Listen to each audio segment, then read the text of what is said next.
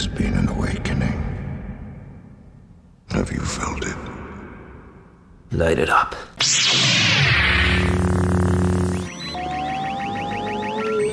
Punch it.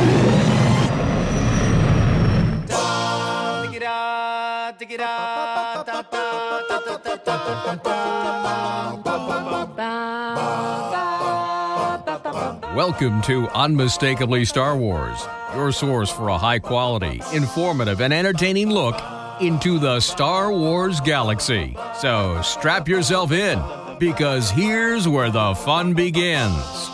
Well, greetings, my little tauntauns, and welcome to this episode of Unmistakably Star Wars. I'm your curator of content, Devin Clever, and joining me in secret, undisclosed locations throughout the galaxy, first and foremost on my screen, although, dear listener, you don't have a screen in front of you probably, to my upper right, the one and only Barb the Canadian. Also joining us on the pod tonight from the 618, the one and only Miss Regina Sanders. And not to be outdone, but so covert and in part of his Black Ops attire, refusing to be part of the video chat tonight, the one and only Mr. Carl Hassler. We are in the midst of our Joseph Campbell exploration, talking about his literary work.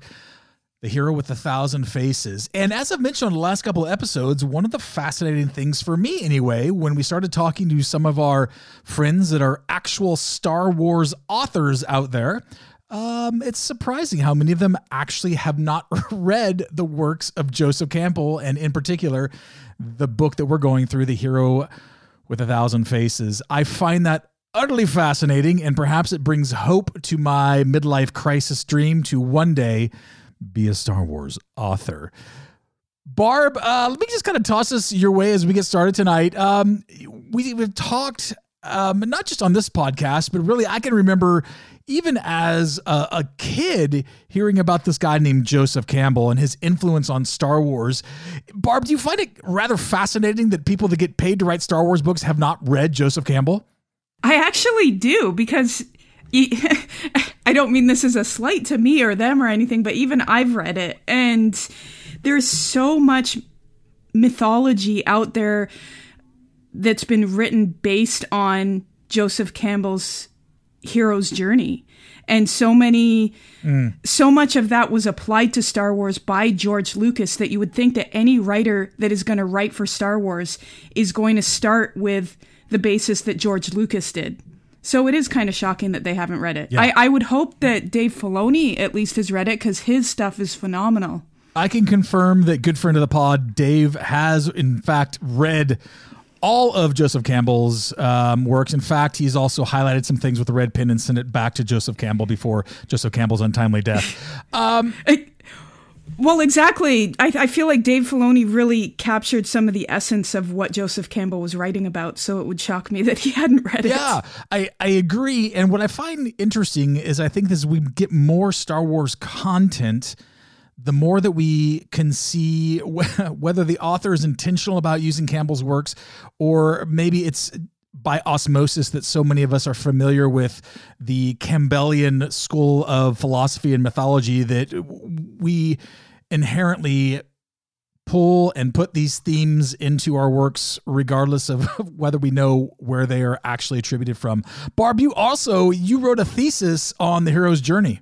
I did. It's been a long time since I wrote that. I actually needed to refresh my memory on some of the things. And when I was reading Joseph Campbell over the weekend, getting ready for this, I'm like, oh my gosh, I forgot how deep he goes. And some of his writing and explaining the mythology, I have to reread some of the sentences because he's so deep.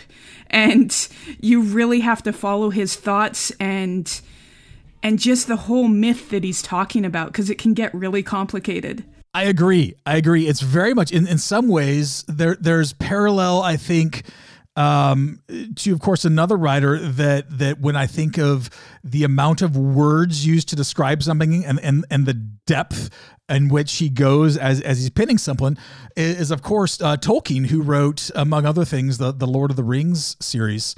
Yeah. Well, listen, as we kick off, we're going to start talking uh, a little bit about the myth and the dream tonight, the myth and the dream. And our hope as we go through this journey of this series is, dear listener, that you will not only join us and maybe pick something up along the way, but feel free to grab a copy of this book. It's available, uh, of course, most likely at your local public library. You can probably find it uh, somewhere in PDF format on the interwebs. That's up to you and your own conscious whether you want to go that route or not. But we encourage you to uh, follow along with us, take some notes as you go, maybe, and uh, yeah, let us know your thoughts, of course, as you journey through this yourself.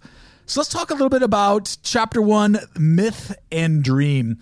Um, Carl, you were uh, super helpful this week in prepping for this show, and you, you put together kind of a, a summary of some of the notes with chapter one, myth and dream. So why don't you just, as we push off the dock here, Carl, um, why don't you go ahead and and just kind of give us a, a preview of, of what we can take a look at that we're going to expect in this chapter? Well, the myths and dreams. I mean, I listened to the episode previous, and I, I will tell. I want to tell you, you did a great job interviewing Chris, and I think Chris gave excellent answers, and you could tell that that's what he does for a living, and he really is into literature. So, uh, mm. I really enjoyed that episode. I, I definitely loved the answer he gave you as far as why myths were similar, and his was that we were all created by the same God, and for that reason we are created in the same way with these different desires or yearnings or things that we want to know.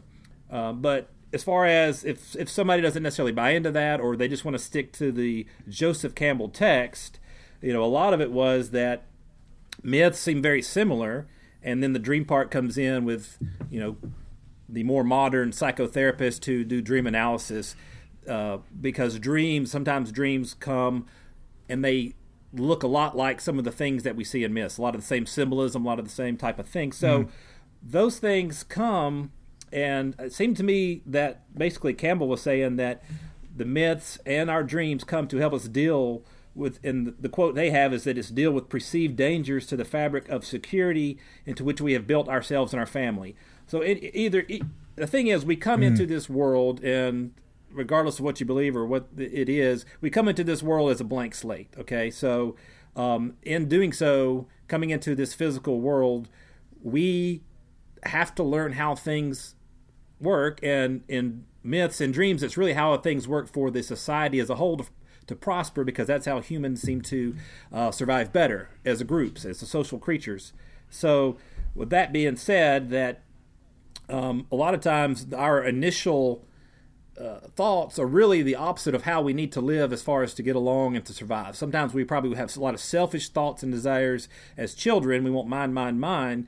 But if we all thought that way, then we'd be fighting everybody all the time, and we wouldn't have a you know a culture or a society to work together with that would maybe help us fend off other dangers from outside that. So these myths help us realize what we should be working for uh, as you know as we go through different stages of initiation. And the first initiation that he talks about uh, is that child separation of children from mothers. You know, we are in the womb for a long time, and then we are uh, at the mother's breast for a long time. We stay with our mother longer than any other animals as far as being need need the mother for protection.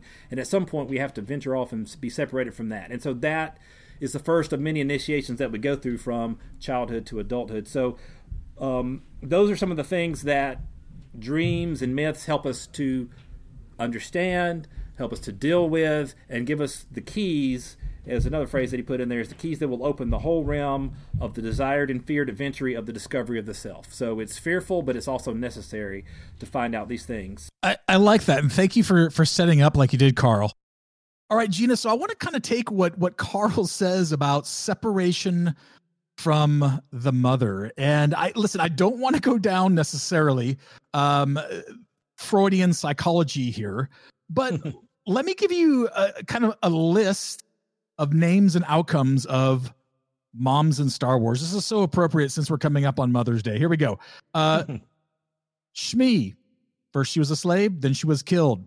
Padme, died or killed. I guess we can argue the nuances of that. Um, Rey's mother, killed. Breha Organa, killed. Lyra Erso, killed.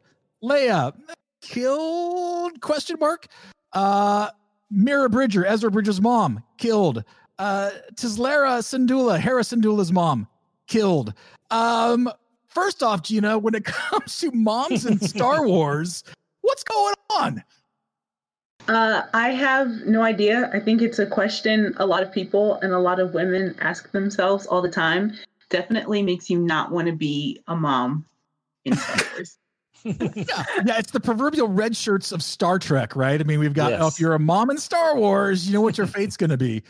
Um, and Gina, let me follow up a little bit. When we see this and we kind of dovetail that into what Carl has laid the foundation for, and we really start to see, we see that in each one of those cases that I listed, we we start to see those characters um, with this this separation from their mothers, and in every situation there, th- those lives are impacted greatly by the demise of their mother. Um, so, from your perspective, as as a viewer, as a Star Wars fan, what do you think that we are to to understand from when we see this relationship between the mother and the offspring severed? What do you think that we should gather from that? Um, well, one of the things I really appreciated from when Carl was laying the foundation was this idea of she's this safety net, you know, this Mm. first nurturing place that you know. And when I see that something terrible or tragic has to happen to a mom um, in order for our main character, our hero, to eventually go on their journey, I see it as a we have to find some way to stop the comfortable so that Mm. the uncomfortable of the adventure and the journey can start. And Mm. unfortunately, that just ends up being a mom. Mm. Wow, I say that part again about in order for the journey to to, to begin, we, we have to you use the terms comfortable and uncomfortable. Say that again because I want to make sure I get that right. Oh, okay. So I don't know if it's going to be exactly what I said, but if you if you see the mom as a safety, this comfortable space, in order for the uncomfortableness of the journey, where you learn something, where you grow, etc. In order for that uncomfortable um, to begin, you have to sever yourself from the comfortable. Mm. Eh, Carl, let me bring it back to you. I mean, this is Mhm. something that we see it in so many areas within within Star Wars, and I, I listed a few there. But we really see th- this beginning of the journey toward. eh, We're not even toward the hero at this point, really, right? We're just kind of journeying as an individual, and we have this this loss. And Mhm. so, from from your perspective, how how do you think that that separation impacts the heroes that we've come to know on screen in books in comics so forth hmm Well, and it's kind of piggybacking off what Gina said too. That you know there are quotes in there about the purpose and actual effect of these. What he talks about these initiations is to conduct people across these difficult thresholds. So, like Gina said, get out of the comfortable and into the uncomfortable. So, um, the transformation that a demand a change in the patterns not only of conscious but also of unconscious life. And he also says that these are very usually radical severances away from the attitudes, attachments, and life patterns of the stage behind uh, being left behind. So you think about, you know, Luke comes to mind for me, especially since um, that's the the first Star Wars I knew. That's the Star Wars that I had as a child, and and coincidentally, that's kind of a, a, a moment in my life that I also I count as initiation to myself. Before uh, going to see Star Wars at age six, I was I had been taken to movies by my parents, uh, taken to Disney movies. You know, I didn't really choose them; it was just kind of we went. And and this was the first time that I was pushing my parents, "Hey, take me to this movie." Um, and as we get further on, we'll say, you know, it felt, yeah, as George Lucas says, it's aimed at kids, but it felt more grown up than the fairy tales of the Disney movies that I had seen before. So I actually counted as an initiation and transition in my own life. Mm. But uh, as far as the heroes in Star Wars, as you asked, you know these these people aren't going to go off and do start the steps like we'll you know get into like crossing the threshold or the the invitation to adventure.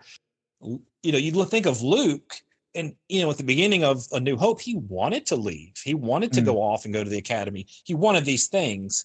The opportunity came, and he said, "No, I can't. I got too much responsibility here." He still felt tied to uh, Uncle Owen and Aunt Beru.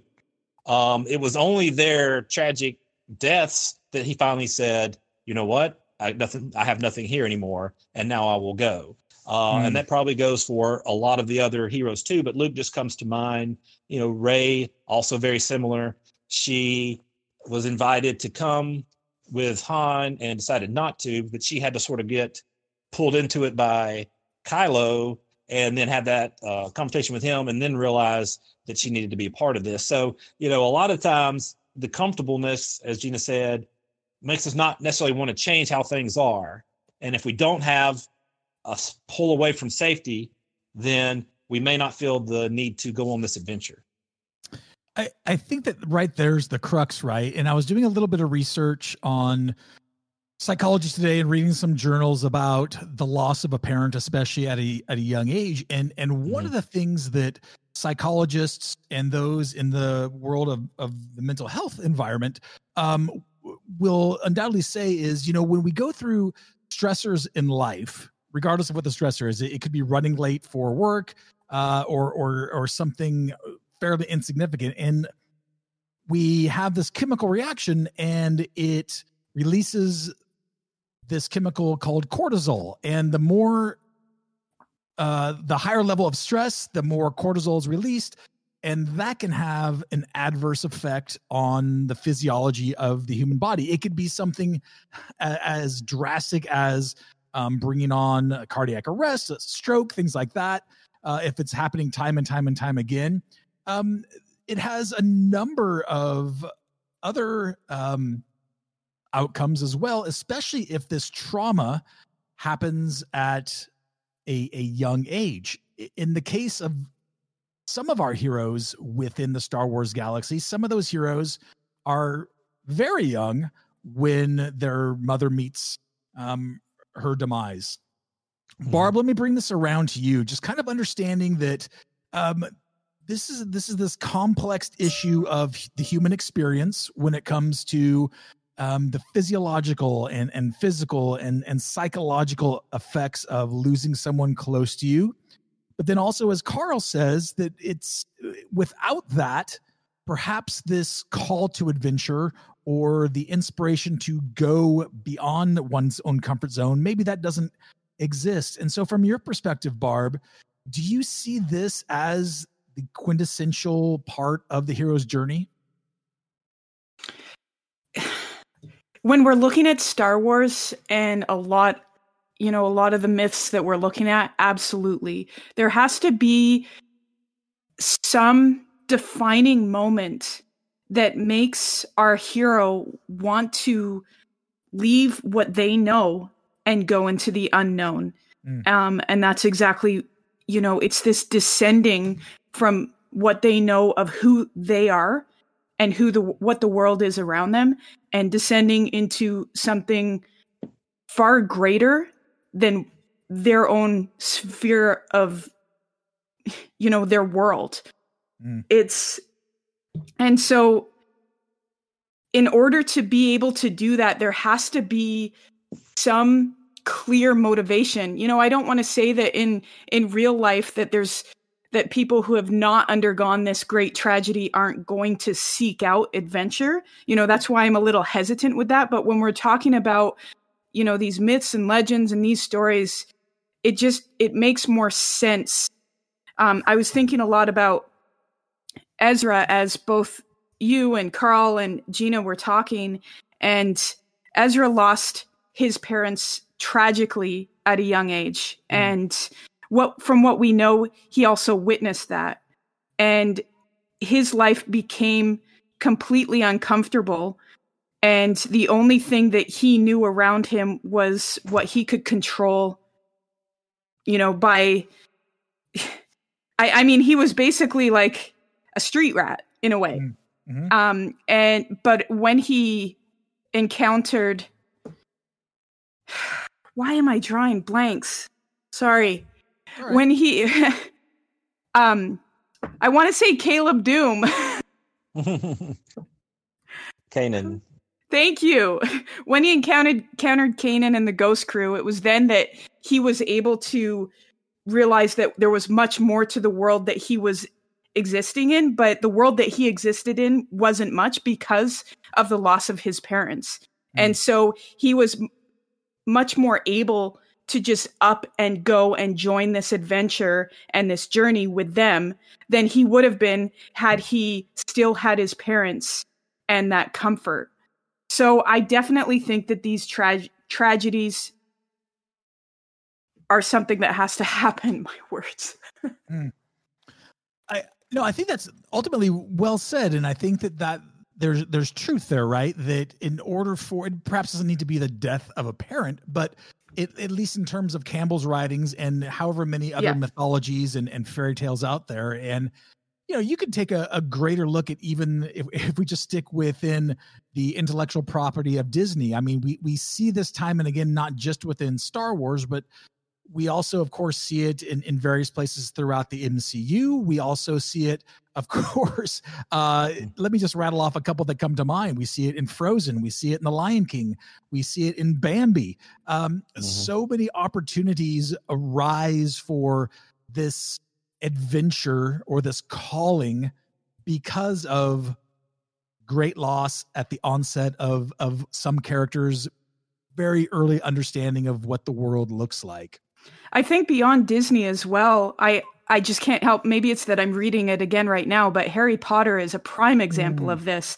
And even though he was too young to really witness the loss of his parents, his life had become so uncomfortable and he felt so alone and an outsider that the call to adventure for him was absolutely what he needed and wanted in his life. So there was no hesitation you know it was mm. like finally there's there's something in my life to drive for rather than just be a nobody in this house where nobody cares mm. well said carl i want to throw this at you really quickly because when when you were saying you know you you brought up aunt beru which i should have completely had that on mm. my list of of star wars moms in there but i'm curious do you think that if in episode four if Owen dies, Beru lives. Do you think Luke goes with Obi Wan? Hmm. I mean, I, that's a tough question. I mean, we see how it ended, and we kind of look at the end and think he would have had to have gotten there by fate or destiny. But at the same time, I think he felt obligated enough to to initially decline Obi Wan's offer, and I think he would have felt doubly obligated had Uncle Owen died and, and Beru had lived. Then he felt like she can't do this alone. Maybe she was going to need somebody to help her and I think he probably wouldn't have gone. Yeah, it, it, certainly brings into question. And obviously, if, if we're playing by Campbell's rules and ergo we're playing by Lucas's rules, obviously uh, mm-hmm. those characters needed to to meet their demise in order for Luke to be freed of his obligations on on Tatooine. Uh, you know, Regina, it's it's interesting that you know Barb and Carl and myself all kind of became um, obsessed with Star Wars at, at a much younger age than you were when you really started to take on Star Wars for for yourself and your own fandom. It, what are your thoughts on this in so much as it relates to your own understanding of the trilogy? Uh, one of the things that Carl had written in the notes was, you know, do we sometimes does our does our love for Star Wars is it derived because so many of us saw it in our youth at this time where we were just starting to have our own understanding of the world? Um, well, so I m- me getting into Star Wars happened my first year uh, away to college, mm-hmm. and so uh, I was also at my own turning point in the world where I, w- I left my parents and I went six hours away to a university, and I was figuring out mm-hmm. what life looked like on my own and what did it mean to be, you know, Regina, the adult in charge of certain things. Um, and mm. so, in a way, it almost felt like I was also having my own um, call to adventure in this moment. And I think that that was very defining for me because I could very much see myself in the character. So even though I didn't get into Star Wars when I was little, mm. it still happened at a pivotal time in my life. I love that. And henceforth, your introduction shall be joining us from the 618, Regina the Adult. and no one's happier about that than Barb the Canadian. oh my goodness. Uh, well, Regina, let me stick with you a, a, little bit. So, comparing your own call to adventure, your own journey, where do you actually see this kind of play out? Thinking back to that time when you moved six hours away and obviously it wasn't a physical death, but there there was in some sense as you became an adult there was a, a death of the the younger um, girl Regina into the the young woman Regina. Um. So okay. So just to make sure I understand your question right, like how do I see? Not that I'm going to call myself a hero here, but like my own hero's journey. Is that what you mean? Or yeah, exactly, exactly. Um. Wow, that's actually very very interesting. So, I mean, I actually I actually don't know. Okay, so here's where I say that um in in response to one of your early questions, I found out about the hero's journey my second year of college. And so I essentially went my whole life without knowing what the hero's journey was. Um, but I knew of it because it's in so many things. And so that's why I think this is essentially very cool because it gives a, a, name to a face. Um, and so when I think about my own, you have your call to adventure. My parents telling me, you know, I have to go to college. Um, and essentially, mm. you know, not kicking me out the house, but, you know, kicking me out the house. Um, but I, I don't know. For a lot of other people, I think it would be this really, really big journey because you're learning to become an adult. But for me, I don't think it was. I think I had a very yeah, I don't I don't really think it was that adventurous or really that big of a thing. I know people are listening and probably saying that's absolutely not true, but I guess I can't see my own maybe would be mm. my answer. Mm.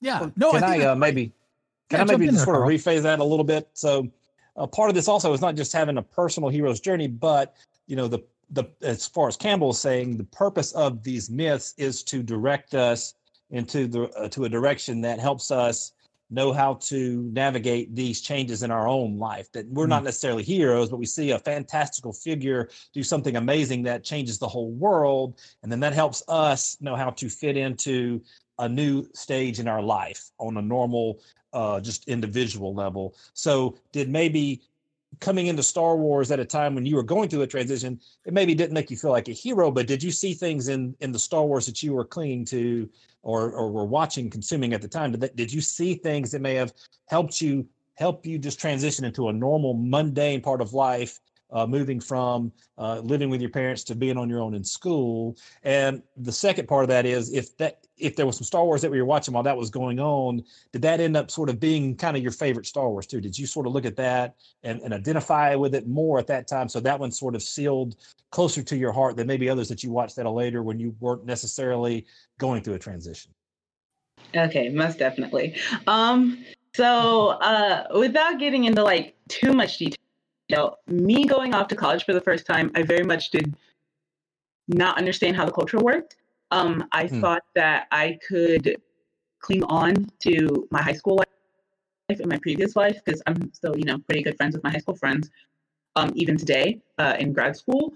Um, and so I thought I don't need anything here at college. Um, and so the first part, um, so I'm going to say the journey, journey air quotes, really started in October uh, when I got to know other people. And that's actually also when I started watching Star Wars for the first time. And I would say that I see the thing that meant the most to me was mostly in the prequels. Um, and I would say it's Anakin, you know, leaving his mom, leaving this only place he's ever known, and knowing that he wants to be a Jedi and knowing that he wants to do all these things, but also worrying very much if he's ever going to see his mother again and that's very mm. much something that i would identify with you know wanting to see my friends but also wanting to have this grand adventure that everyone says happens in college um, and then obviously being in college sticking with it just as anakin goes and he goes off to be a jedi and he goes through all this training um, and then experiencing the hardships that come with learning how to be an adult, learning how to be on your own, making friends, etc., in a place that's very, very foreign to you. Um, and then as I'm navigating all this, the sequel trilogy comes out and we get The Force Awakens. And I still see myself very much in the prequels, even though the sequel trilogy becomes my trilogy that I know very well because it was new mm-hmm. as I was new to my own fandom. Um, yeah. But I also very much see myself in Rey and this idea that I still have my parents and they're still together and they still very much help and support. So, not that way. But waiting for this something else that I cannot define and I cannot describe because college isn't how I thought it was going to be. And it's much more difficult in knowing that there's something else, but not quite sure how to articulate what that is. Hmm.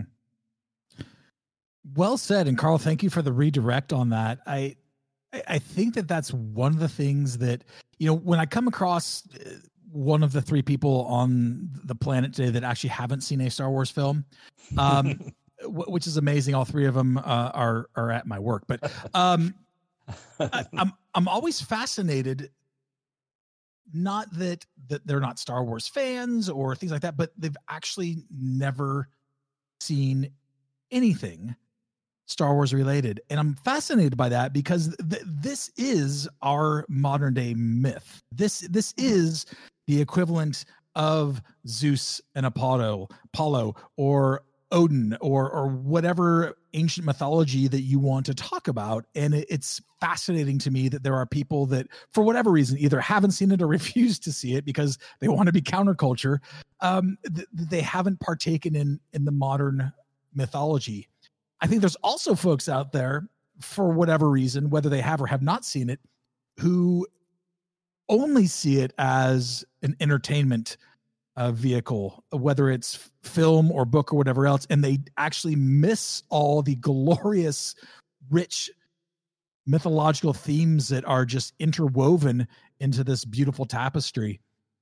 Barb, I'm curious, and I want to kind of just carry on with what Carl was asking Gina, but I'm curious from your perspective when you look at we'll just take the films, but certainly in your answer, if you want to go beyond that, that that's more than fine. But w- when you look at the films, was was there a time in your life where you where you identified more readily with what we now know or label as the hero's journey?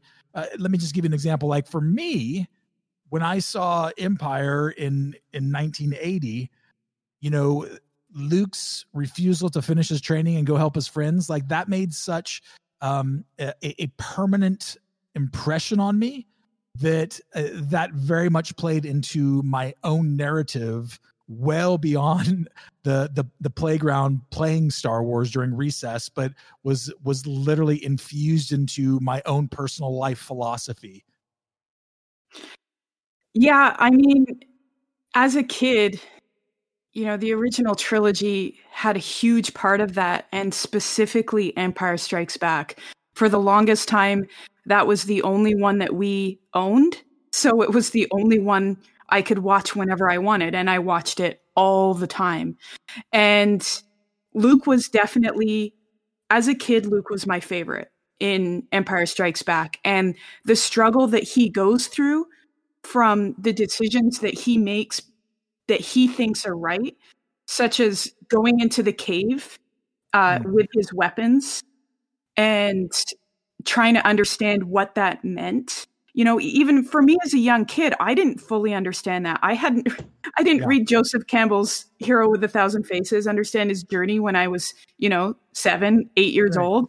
But, but that moment of him fighting Vader and then seeing himself in Vader's mask, mm. It was very impactful to me, even though I didn't understand it fully. I just I just knew that what he did was not right according mm. to Yoda and the Jedi way, but it didn't stop him from making the decision to follow his friends to save them. Mm. And everything that takes place after that, I I used to just play it out. You know, when he'd decide to fall instead of join his father, you know, and just everything about that. And then he'd be hanging under Cloud City and have this force connection. I used to think that I had some kind of force connection with my brother.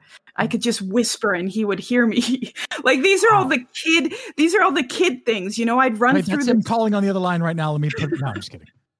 But but like I'd be running through the snow. You know, I lived in Canada, and I would mm. I would pretend that I was Luke collapsing as I'm mm. trying to get away. So that's as a kid how I related to him and that hero.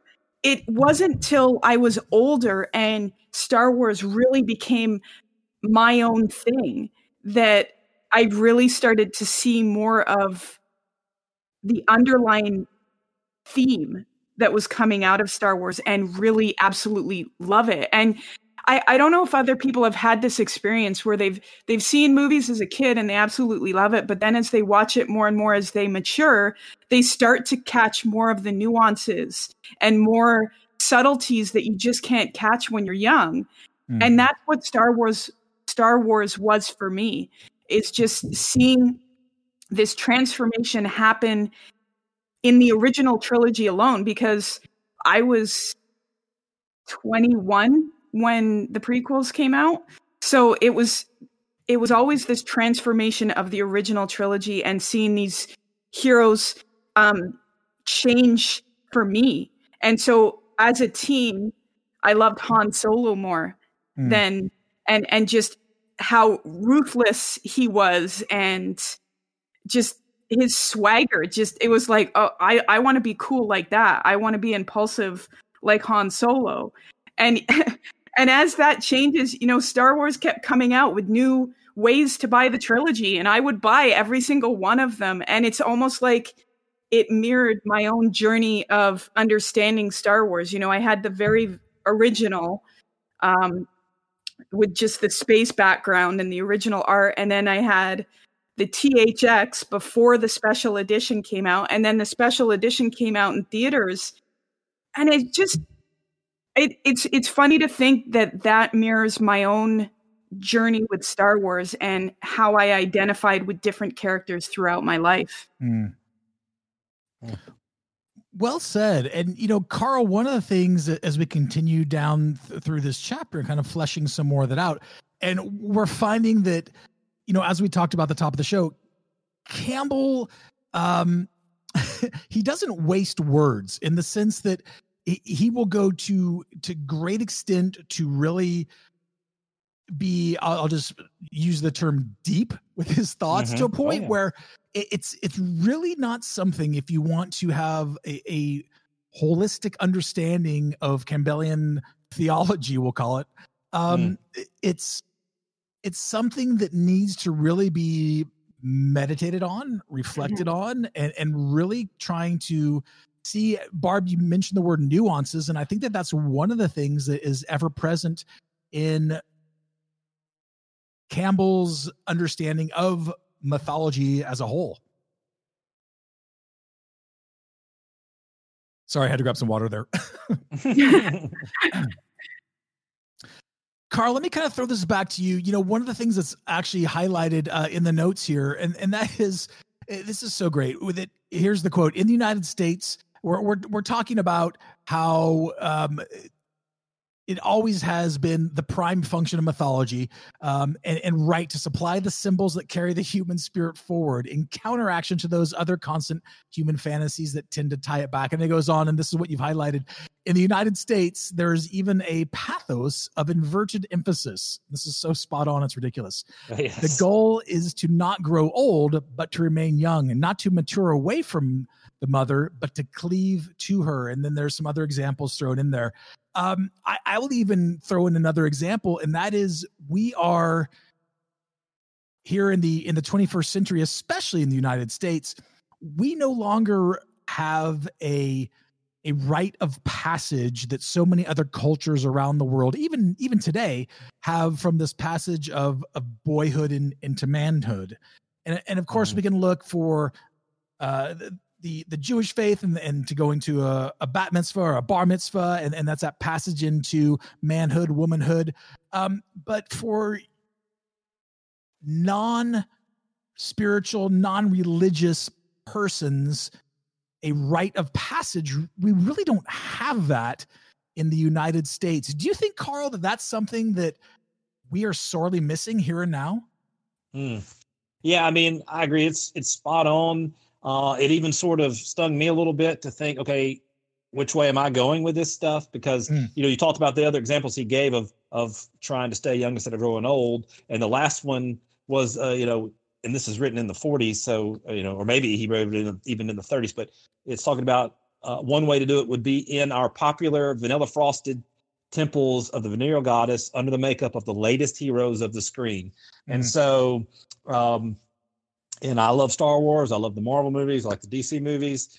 Am I going to these movies as a fantasy to escape and to stay young, or am I using these um, as you as you talked about earlier, seeing the nuances in it, seeing the the heroic activities, the decisions the individuals have to make, and am I using this to sort of propel my life forward and and and to try to again apply these myths, these legends, these movies, these stories to my life in a way that I can get through and transition on to a, another part of our life. So um, I think the answer is that it probably depends on the individuals and just you know it's just like a you know we say a lot of times a certain point of view.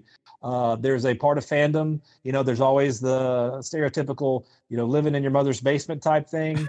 Um, you know so, you know and i've i've been to those homes. I, I go in people's houses for my job and i've seen that in the homes. Um, you know you know there go there by the grace of god i might go you know if it hadn't been for you know maybe being married or whatever who knows where i would be myself and those things. So i'm not casting stones but it i think it just sort of depends but i think the ones that want to stay young i think that's kind of it gets us to that bad part of fandom that we talk about those people Mm. that are trolling on the uh, on the internet and stuff. And so you know you could take those things and just want to be the keeper of it and and and and be very picky about things and criticize everybody who doesn't see it your way and i think in those cases we do have that problem and i think we have that problem you know those people are probably a vocal minority, but it's more people than it probably should be, I guess. You know, we Mm. all should be striving toward uh, going through these transitions in life and becoming more uh, adult or more responsible.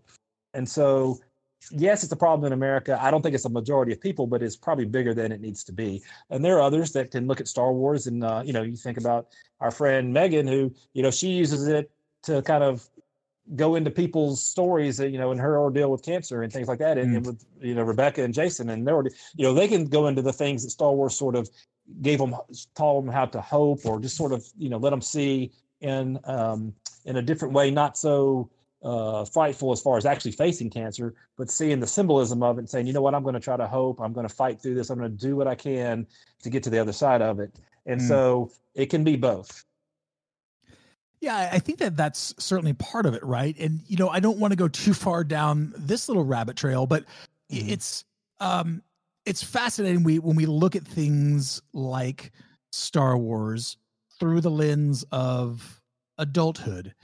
And I, I think that it, it is interesting that yes, of- certainly for those of us that grew up loving this galaxy and its characters, we, we see different things when we watch it today while still of course appreciating some of the things that um you know when that nostalgia button gets pressed that we just it, it's it's the great comfort food it's celluloid comfort Mhm. food and, and at the same time you know as you were talking it, it hit me carl that i'd be curious and i don't think there's any way to ever quantify this but i'd be curious to know okay if was was the last jedi for some people was it too adult of a film Hmm. I, I don't know if if the writing was so filled with um, more adult-ish, you know, using air quotes here in the studio, adult-ish themes that Right. perhaps some people weren't ready to take that journey. And you know, we can argue, not argue, some other time whether it was good movie, bad movie, well written, not well written. But I, I I'm curious from the perspective that we're looking at it through the the lens of Campbellian mythology, if indeed there was some of that that played into some of the the backlash with with that. I would I would say that part of it, and we, what we touched on earlier, that I think we fall in love, and nostalgia probably plays a part in it, but we fall in love in the one that we see as we are younger and we are starting these transitions.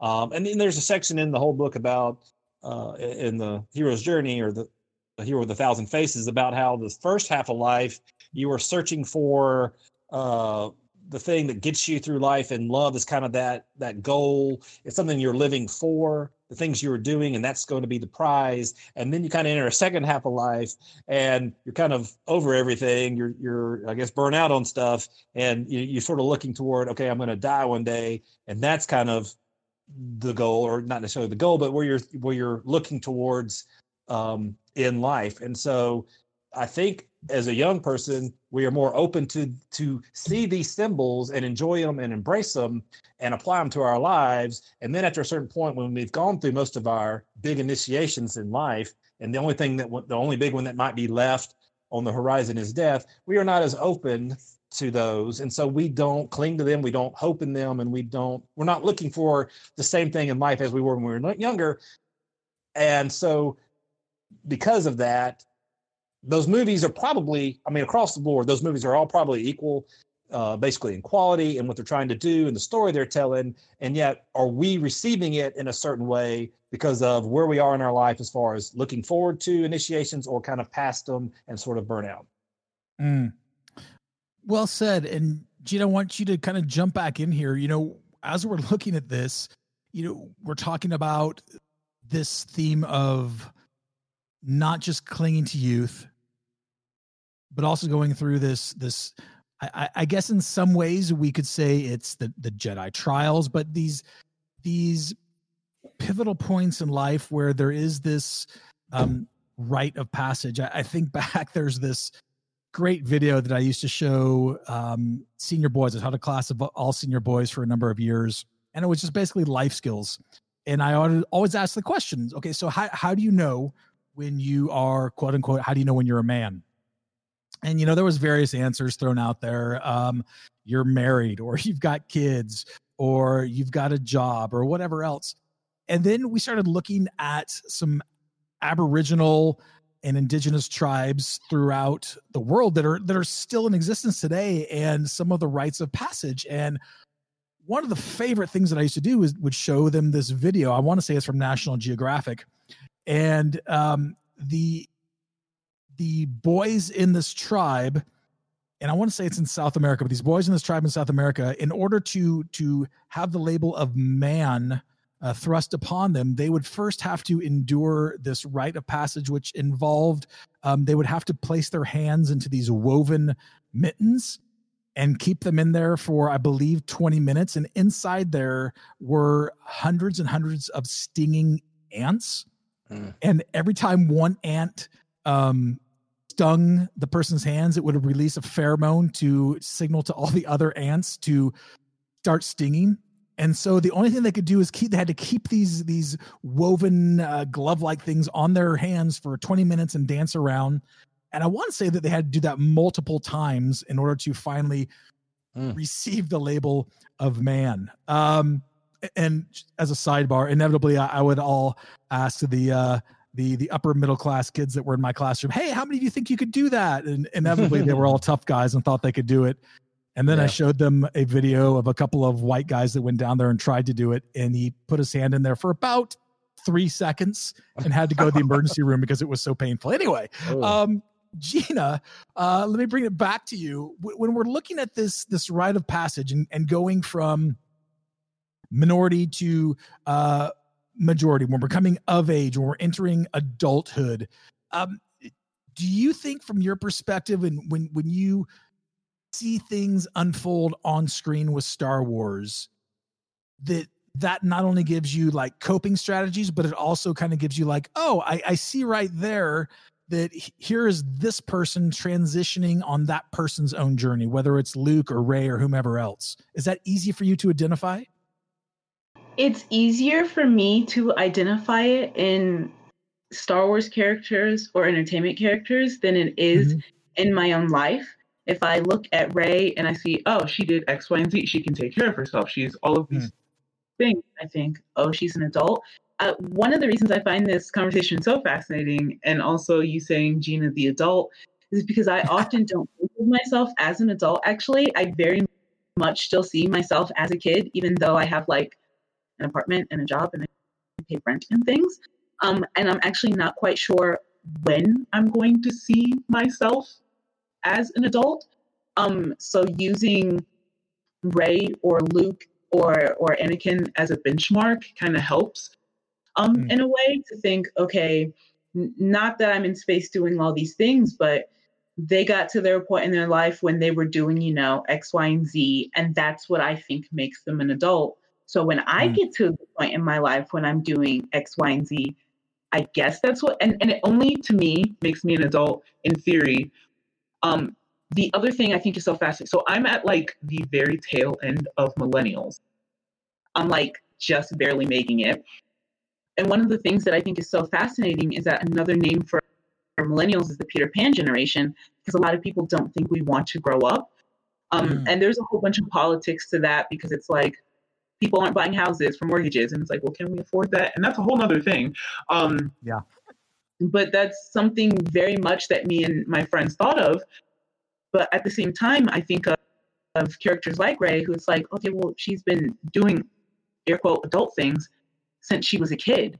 So when was her childhood? Mm. And so that's one thing I think is so interesting about this idea of rite of passage and things, because I would say Rey never really had a childhood. I would say Anakin probably never really had a proper childhood, however you want to define that. Luke maybe probably um and so and and that's probably also a cultural thing for different people how you define a childhood how you define an adulthood and did you get one but yeah I I didn't have any rite of passage things for me. Didn't have, I guess, what you call sweet sixteen. Didn't go to prom or anything, and so I mean, you could say moving out of my house is like a rite of passage or something like that because I'm fortunate mm. enough to be able to do that. But I don't see myself as an adult. I'm very much a kid. Cling to that, Gina. Cling to it.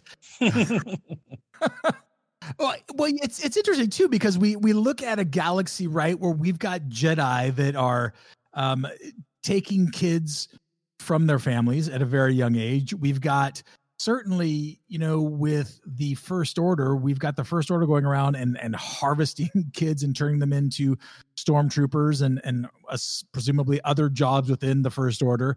And you know, it, it's interesting when you talk about the the unfulfilled childhoods or not having a, a proper childhood and we we start looking at a more macro view of the Star Wars galaxy and boy talk about bringing some things into question yeah when you, when you look at Finn and his peers that were plucked out of obscurity uh, obscurity and and thrown into stormtrooper armor or we look at however many younglings were around the Jedi temple during the, the prequels and uh, their backstory. You know, it, it's fascinating that some of them probably had more of a right a, a predictable clear linear path of a rite of passage than than others did.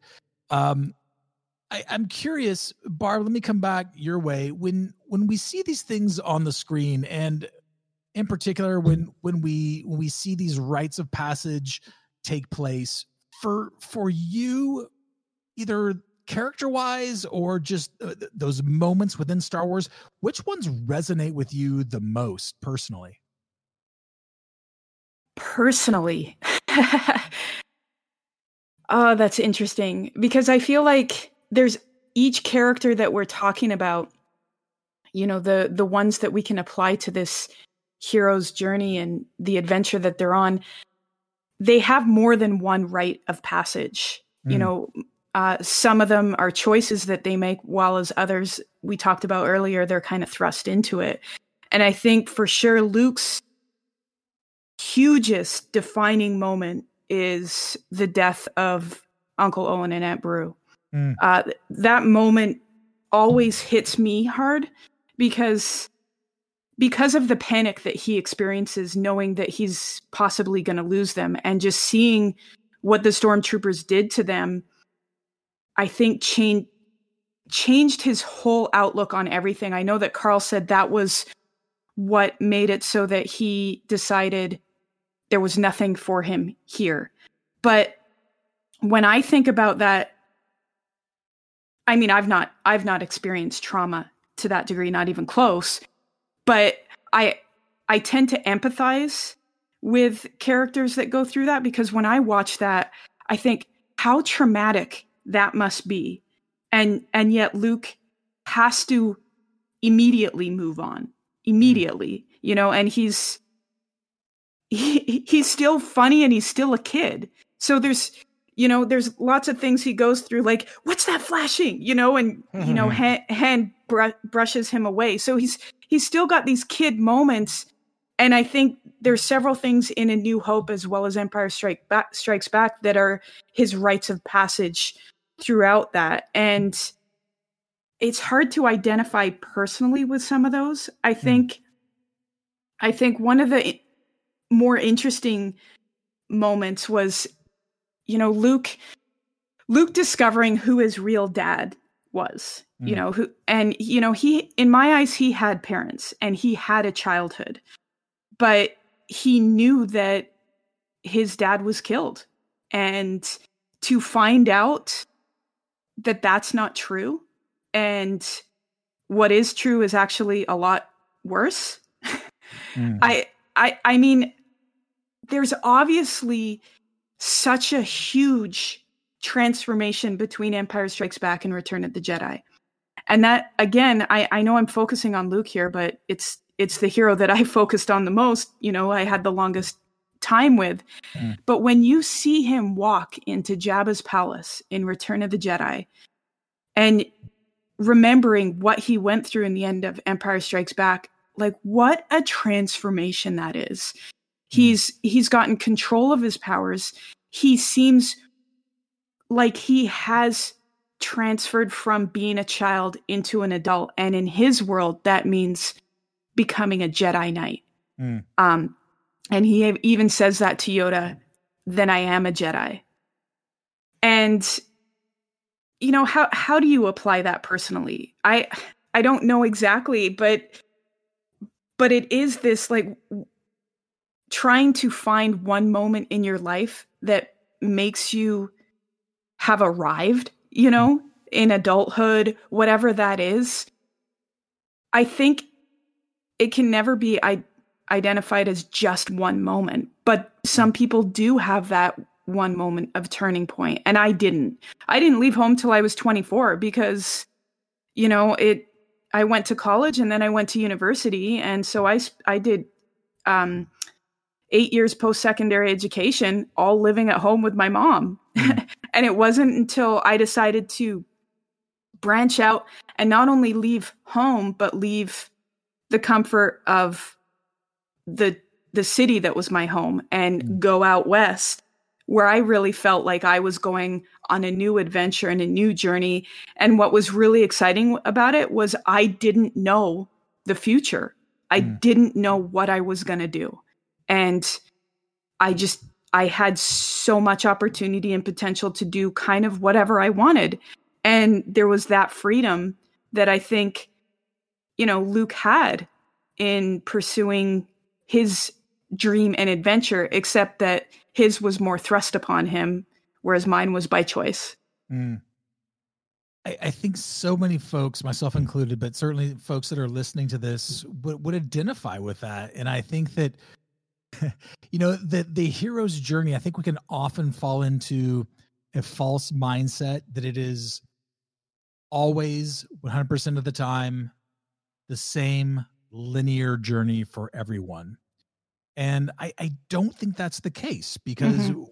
some of us start our journeys earlier but we have phases of the journey or that, that that may take longer for whatever reason and some of us circle back around um, because we don't get it the first time and and i think that that's one of the things that we we start to see that in some of our our characters within star wars and that's one of the things that i love when they become such completely fallible human beings. I, I, think that that uh, uh, among uh, some of the other themes out there that that's one of the things that i love about this that we we see mistakes being made. You know, we, we've talked uh, earlier in this episode about Luke going into the cave on Dagobah and, and strapping on his weapons, and we could probably come up with a list of, of plenty more situations that our, our heroes were in, and uh, and even folks that were on the dark side were in, and and their journeys were delayed or they cycled back around, not going to the next phase because of insert the reason here as we and I Go ahead. Go ahead, Barb.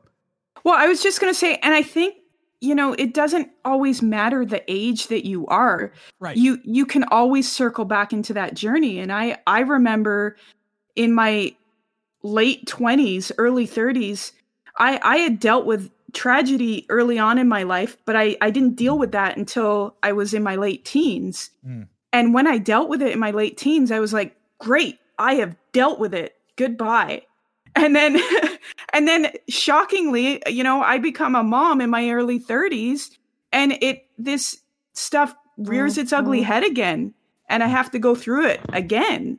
And I think that that's that's definitely examples of what we see in the heroes, especially in the sequel trilogy with Luke. You know, you he's he's an old man and I don't think he's got all his shit together when he's an old man. You know, he's got a lot of flaws and a lot of mistakes that he made even after the original trilogy. Right. For sure, for sure. And I think some of us really embrace that and identify with that too, as we go like, oh yeah. Um, as we get older, it doesn't necessarily mean we become wiser. And even if it does, it doesn't mean that we have all the answers and did everything right to to get there. I, I'm curious as we begin to kind of land the shuttle today. And Barb, let me just stick with you right now, and we'll kind of go around here. But eh, this element of of of having that that initial call when it comes to that early potentially loss. In in the case of many of our heroes loss of the mother figure and then from that going into uh, this first rites of, of passage. Barb for you why do you think that those things at least on screen and at least within the star wars galaxy uh, sometimes can be so very alluring for the viewer or fan Uh, I think you know it, it it it sometimes depends on the fan, but you know when you have when you're you have a film, you have a very short amount of time to explain a call to journey, and sometimes the best way to do that is obvious tragedy. And what a lot of these characters have gone through, whether a person watching it has gone through that personally or not Mhm. we are all human and we all recognize tragedy when we see it. Mm. And so I think when these characters are going through those moments, uh, the fan, people watching, the viewer, they're either sympathizing or empathizing. They're Mm. sympathizing because they know that all too well and it really hits their heart because they've experienced that, or they empathize because they could imagine themselves having gone through tragedy like that, but not, and it would be terrible. And I think, you know, some of us do experience movies in different ways than others. Um, some of us really experience them on emotional levels like that, and it really hits us in the heart. And the writers of Star Wars have known what can do that. You know, what can really get the viewer to identify with that character, whether through experience or through imagining that experience. Mm. Well said, Carl. Let me let me ask you the same thing there. From this that we've talked about today, whether it's it's the leaving, the tragedy of the loss, or even the rite of passage, what about any one of those or all of those, in your opinion, makes those so alluring to the viewer? Well, I would, you know, if you go by what Campbell writes, and I, I'm kind of persuaded by some of the things he says, you know, we we come into this to this world and we're looking for a way to fit in and to to go through the problems that we have. And so the myths and the stories that we're always told were always, yes, they're very entertaining, but they're under, you know, they're on again a fantastical uh, scale, but they give you the the kind of the roadmap of how I should do things. You know, um, being, you know, a lot of the times, you know, he talks about how the uh, the hero is somebody who is, you know, s- becomes submissive through his own, you know, uh, will. He doesn't necessarily get beat into submission by someone else and just give up, but he realizes that the best way to um, fit in or help society or have a purpose in his life is to end up doing things for others and not, and putting his own needs or her own needs second, um, Mm. which is you know counterintuitive to how we initially think about things as we come into this world. We're out for ourselves and what can we do to to get the most stuff, and and a lot of us never outgrow it. So I think uh, he even talks about how the psychoanalyst when we when the myths are not there and people haven't you know whether it be the witch doctor of the past or somebody you know when we're not led through these things th- our minds use basically the same image, Im- imagery to show us the right way to go. What we deep down know would end up being the better way to be, as opposed to what consciously we think would help us uh, and, help us to be to do well in our society. So I think there's just a need there as human beings to navigate uh, how to transition from being a child to an adult or to being mm. a husband or a father or you know in, in you know especially like modern times working and jobs and things like that and so these stories don't talk about that specifically but they put people in in more heightened situations and we see how they react and we think well if they can do that there then i can do similar things in my life and get through these transitions uh, all the way up to the point of you know seeing luke in the last jedi being a failure so you know that that second part of life I talked about, Luke Luke had gone there to die and and not really looking forward to any new initiations. He was just done with initiations and and was just sitting there the rest of his life, not going to try anything new. But even in that, Yoda teaches us that through failure we can sometimes learn the most. So there's still things we can learn. You know, I failed in starting businesses and things, and so it's like uh, it gets you down, depressed, and I'm just going to give up and and and just not worry about it anymore but if Luke can do that in this grand scheme on a movie, like I can learn from the mistakes that I made and do a better job as far as the next time I work. So it just helps us get through the mundane life um, and it answers some questions and it puts things in perspective that you know our our life is personal and it hurts, but it's not really ending the world or anything when we have some of these trials we have to go through. Right. Well said. Gina, as we get ready to land stuff, let me ask you this. Where do you think either we see this come up in future Star Wars installments, or where would you like to see this, or how would you like to see it come up in future Star Wars installments? The you mean the hero's journey, like in future installment? Yeah, I mean, as far as this initial phase, either the call, the loss, or even a rite of passage, what that may or may not look like, depending on where we're at on the timeline and what part of the galaxy we're in. Yeah, well, I I definitely think we'll see it because I think it's something that's just so much a part of the very fabric of what Star Wars is. Um, especially after this conversation that we've had, I I fully understand why there's so much tragedy. I don't think it would be Star Wars without this amount of tragedy, but I mm-hmm. would like to see a creative way of less moms dying. Um, we can move home without that.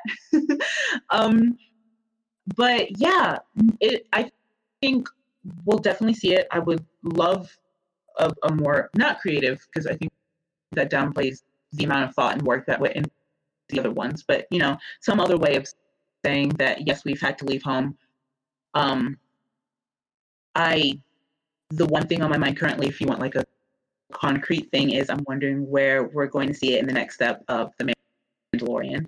Um, mm and this idea of settling somewhere and having to leave and and that type of thing. But no, I definitely think we'll see it. Are we gonna have to see Baby Yoda leave and clean? Oh my gosh. I'm gonna cry. I'm gonna cry. he would never do that. oh my goodness. I think see that's going to be interesting though because we if this uh, the Mandalorian and Cassian Andor series, the Obi Wan series, I, I, I realize that we're going to be inserted at various points on the hero's journey roadmap with all of these characters, and not everyone's going to be at the same place at the same time. Uh, but since we are having a very young little fella uh, with Baby Yoda. It will be interesting to see if this is part of season two of The Mandalorian and what that may look like. And who knows, perhaps since he's off on his own, perhaps that tragedy has already happened. Um, and maybe we'll, we'll get a better understanding in flashback or something. But um, it, it will be interesting as, you know, we go forward and I think is it fair to say that the Mandalorian season two is going to probably be the next new Star Wars stuff that we get which seems like mm. it's a hmm. really long way away at this point but but it'll be interesting yeah. like as as that season 2 um becomes available where on that hero's journey we're we're going to be dropped for for season 2 with our various characters i'm looking forward to that yeah well listen thanks everyone great job today I, again this is such deep, murky stuff um, to get into. And th- this is also why there are entire college courses dedicated to Joseph Campbell and, and mythology because there's just so much good stuff there. So we will continue on with uh, Joseph Campbell and our exploration of his writings, The Hero with a Thousand Faces, all throughout the rest of the spring into the summer and as, as far as we need to take it. We always appreciate you hanging out with us. By all means, if you're choosing to read the book and uh, kind of go hand in hand along with our episodes, let us know some of your thoughts on this. We would love to know what you're thinking, how this you've also seen it unfold or play out in your own life. We would love to hear some personal stories as well. You can always find us on that wretched hive of scum and villainy known as the Twitter at unmistakably SW. Of course, you can also hit us up at unmistakably Star Wars at gmail.com. With that, the circle is now complete, my little tauntauns. We'll see you next time in the digital docking bay. And until then, may the force be with you. Unmistakably Star Wars is a member of the Star Wars Escape Pods Network. Explore more great content and get to know our sister shows at weareescapepods.com and on Twitter at weareescapepods. The Star Wars Escape Pods Network, promoting positivity in fandom. This podcast is a production of Be Heard Studios. To learn more about Be Heard Studios and its shows, as well as opportunities for those looking to begin a podcast, visit us online at BeHeardStudios.com. Be Heard Studios, creators of diverse listening experiences.